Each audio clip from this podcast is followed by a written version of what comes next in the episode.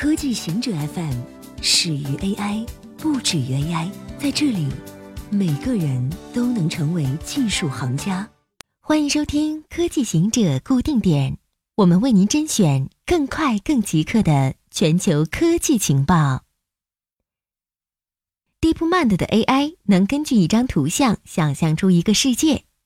Google AI 子公司 DeepMind 开发出一个神经网络。能根据一张二 D 图像想象出它的三 D 场景。这项研究报告已经发表在科学期刊上。Generative Query Network（GQN） GQN 项目旨在复制一个人类大脑仅通过环顾四周就能了解世界的那种轻松方式。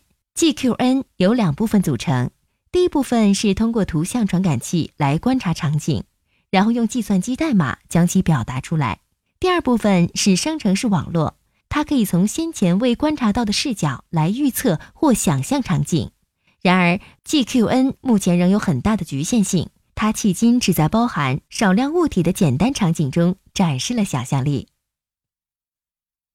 长时间室内学习与近视有关，知道吗？你接受的全日制教育的时间越长，你的近视程度就可能越高。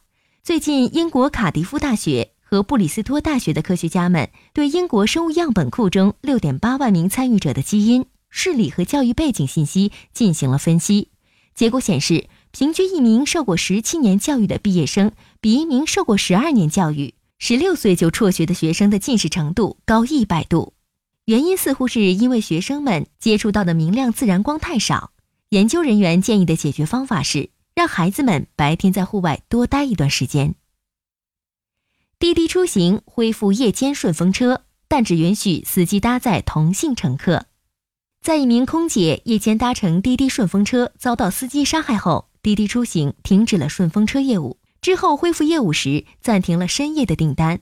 最近，滴滴出行宣布，从十五日起恢复深夜的顺风车业务，但只允许车主承载同性别乘客。同时，滴滴快车。优享、拼车、小巴本月将在部分城市测试行程中录音功能，以便在司乘双方发生纠纷投诉时作为判案证据。滴滴表示，测试期间将广泛征集社会各方的意见与建议，进一步评估该功能在全国范围内推广的可能性。另外，从六月二十二日开始，滴滴顺风车将小范围测试护航模式与安全共建卡功能。只要开启护航模式，就可以分享行车轨迹给紧急联系人，而且一旦平台若察觉轨迹有异状，也可以及时介入。安全共建卡则让车主及乘客在行程开始之前就可以查看照片与车辆等信息。新罕布什尔大学接受中国高考成绩，中国高考被认为将决定数百万考生的命运。现在考生们多了一个选项，新罕布什大学表示将开始接受中国高考成绩，这使该校成为了美国首个以高考结果来评估中国申请者的州立旗舰大学。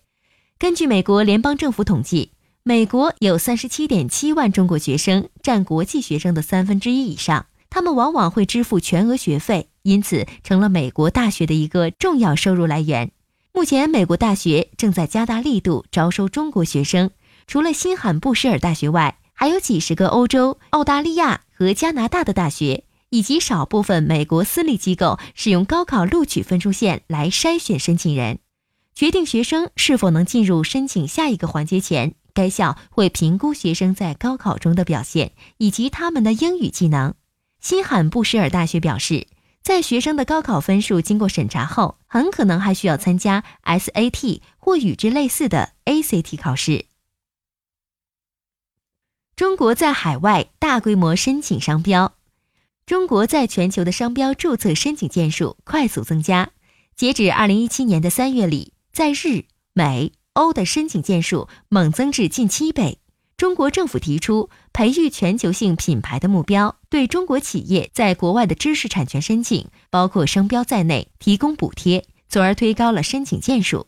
不过，这也对企业活动的竞争条件产生影响。在中国国内不断出现的商标注册纠纷，也有可能在海外发生。商标属于知识产权的一种，指的是将本公司与其他公司的产品区别开来的文字、记号和图形等。获得承认后便可独占使用，是企业的品牌战略所不可或缺的权利。中国政府二零一七年制定了深入实施商标品牌战略的方针，促进中国企业海外布局商标战略，向在海外申请商标的企业提供补贴。